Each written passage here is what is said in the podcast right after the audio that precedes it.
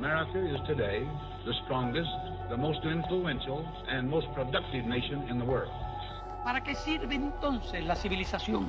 ¿Para qué sirve la conciencia del hombre? ¿Para qué sirven las Naciones Unidas? But these differences were all forgotten in one unshakable unity of determination to find a way to end war. We do not want a war. We do not now expect a war. This generation of Americans has already had enough, more than enough, of war and hate and oppression. Across the world, we're hunting down the killers, and we're showing them the definition of American justice. There is a recurring temptation to feel that some spectacular and costly action could become the miraculous solution to all current difficulties. We have an obligation to be of help where we can to freedom fighters and lovers of freedom and democracy from Afghanistan to Nicaragua. The United States has no intention of determining the precise form of Iraq's new government. That choice belongs to the Iraqi people. Those who make peaceful revolution impossible will make violent revolution inevitable. We want democracy to survive for all generations to come, not to become the insolvent phantom of tomorrow.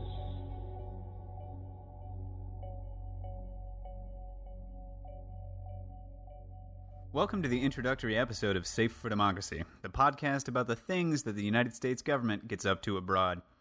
I want to give you a little bit of context for the project and some idea of where it's going, but you don't need to know any of this to listen to episode 1, which is about Guatemala, so if you aren't interested, head straight to it, listen to it.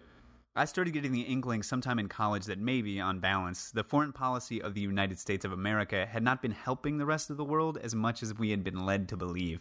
Side note here if you aren't from the US, I'm going to be using the word we a lot, and I mean me and my countrymen. I don't want to exclude anyone, but this is a podcast of national reckoning. We're taught from an early age that America is the greatest country in the world, whatever that means, and that if anything ever went wrong abroad, Iraq, say, or Vietnam, it wasn't our fault so much as that there was a dirty job to do and somebody had to do it, and we were the only ones who stepped up to the plate. It might seem strange if you aren't from here that we as a nation can look back at the wreckage in Iraq and 200,000 dead civilians and think both, well, that was a mistake, and that wasn't our fault, with no cognitive dissonance. But that's pretty much the size of it. I studied foreign policy in college, so that inkling turned into a certainty pretty rapidly. If you're reading about our adventures in Latin America, like I was, or about the same in the Middle East, like all my friends were, it gets very clear very quickly that except for a few bright spots, American foreign policy in the 20th century was one long, excruciating train wreck smeared over virtually every country poorer and browner than we were. Despite that hundred year disaster, we're lucky as a people if we can be bothered to remember the wars we started this century when we're planning a new one, say in Syria or in Libya or in Iran, let alone the little mishaps from 30, 40, or 50 years ago. You ask one of us if dictators are bad, and we'll give you the right answer. You ask us where almost all dictators come from, small chance we'll indict ourselves. Ask us how we feel about Iran, and we might get angry just hearing the name, but say Mohammed Mossadegh, and we'll be bewildered. We can't tell any country apart from any other in Latin America except maybe Brazil and Mexico, but our nation has an intimate and sordid history with every single one of them. So I thought I'd make a podcast.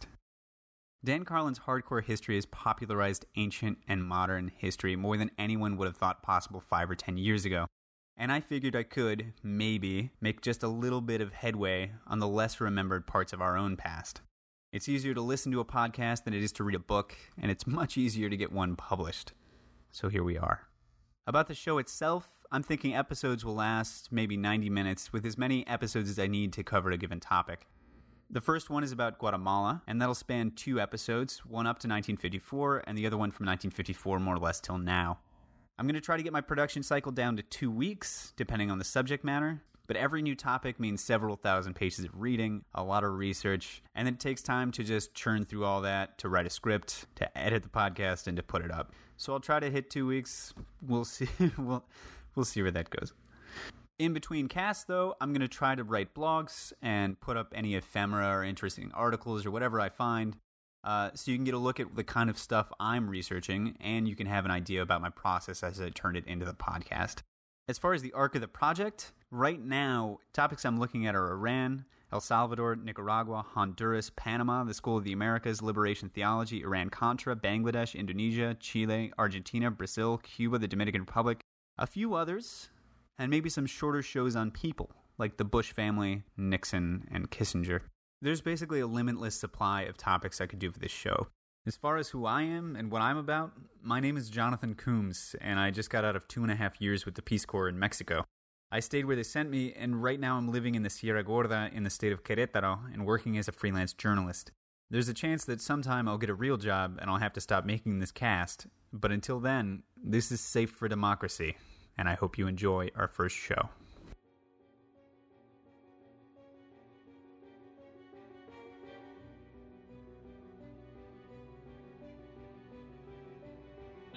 As we peer into society's future, we, you and I, and our government must avoid the impulse to live only for today, plundering for our own ease and convenience the precious resources of tomorrow.